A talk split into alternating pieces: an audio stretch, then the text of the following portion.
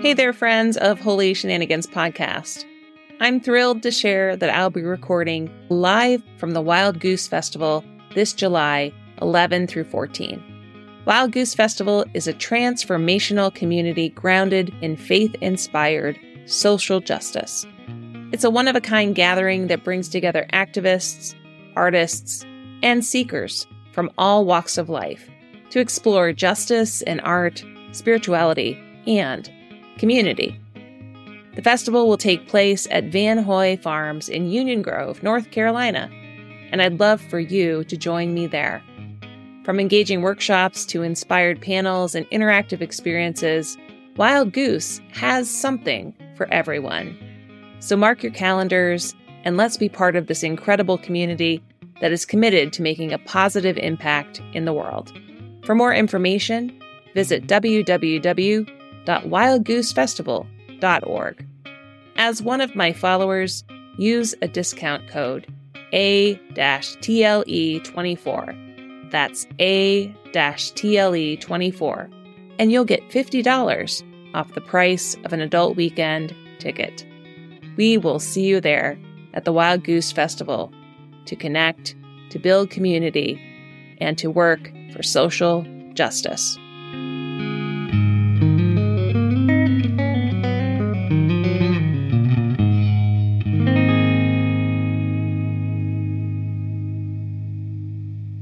Hi, Tara here. October is Domestic Violence Awareness Month. Brene Brown has said this I now see how owning our story and loving ourselves through the process is the bravest thing that we will ever do. The National Domestic Violence Hotline has a 24 hour hotline where people can reach out for support and care.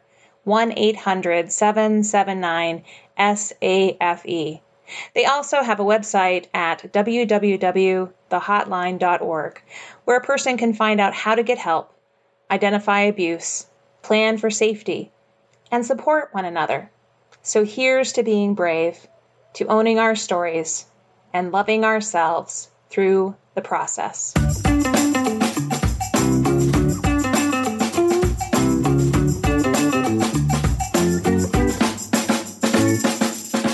Welcome to Holy Shenanigans.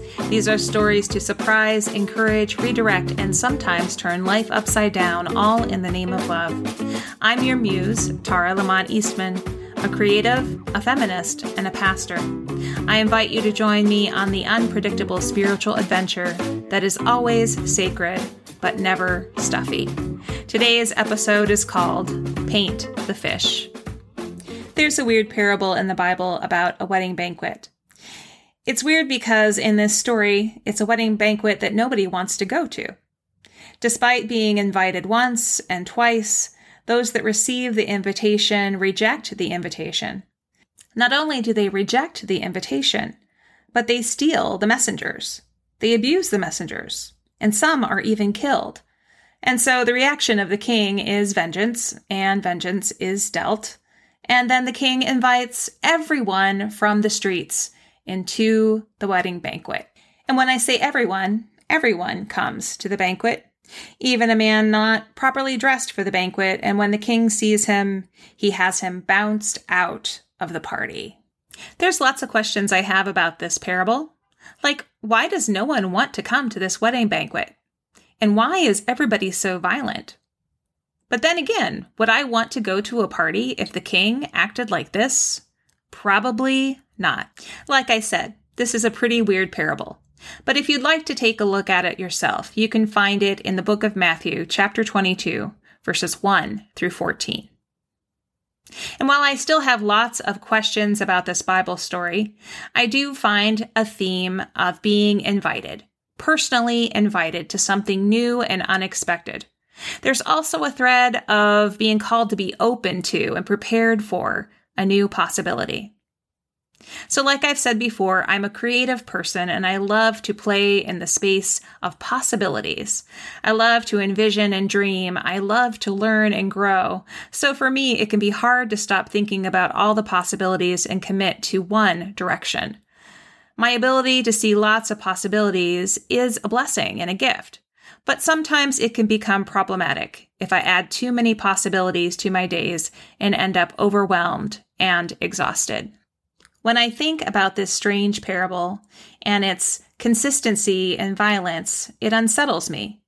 But it also reminds me that I need to make intentional choices in the invitations that I accept, or I can be subjecting myself to unintended acts of stress, anxiety, and, well, violence. In the practice of setting perimeters and boundaries, I find that my exhaustion is usually alleviated. And when I'm selected about the invitations I expect, I am present to that space. When I'm not selective, I bounce myself out of the space because I'm thinking about all the other things that I need to accomplish. This parable and the ever challenging temptation to live outside of physical, mental, and spiritual limitations reminds me of a story in my own life called Paint the Fish. One of the many vocation I've had in life was actually being a mural painter. I grew up loving the arts and I would throw myself into drawing, painting, and making of things. I love the process. I love to imagine the project completed in my mind's eye and finding a way to birth that project into the world so that others can see it. One day at work, I got a call from a friend asking me if I painted murals. At that time, I had done some teaching in art, but I'd never taken on a big mural project. The idea was exciting, the project was going to be in a public space. It was going to take many hours, and it was going to require me to co create with another artist, as well as direct a group of people from the community to help in the execution of completing the mural. This mural was 18 feet high and 30 feet wide. This project was huge. The opportunity was so exciting, but as soon as the invitation to co lead the project was delivered, I was filled with fear. Who was I to paint a mural? I was no expert.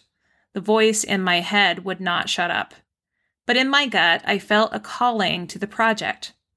At that time, I worked in youth ministry and I knew that my youth group would be willing to help. So I said yes to this invitation to co lead a community mural project. I sent out my own invitations. I invited people to prime the boards. I invited people to help trace the design. I invited people to buy pizza. And above all, I invited people to come and paint.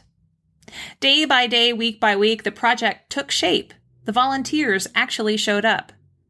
One day, close to the end of the project, we were working on finishing details. Ripples of water here, flowers there, and blades of grass brought this enormous project to life. On that final day of painting details, I asked one of my students to help to add a lifelike fish to the stream that was already painted there. He looked at me, his eyes wide, and sadly said, I can't paint a fish. And his gaze dropped to the floor. I knew that voice. It was like the one I heard in my own mind at the beginning of this project, in the middle of this project.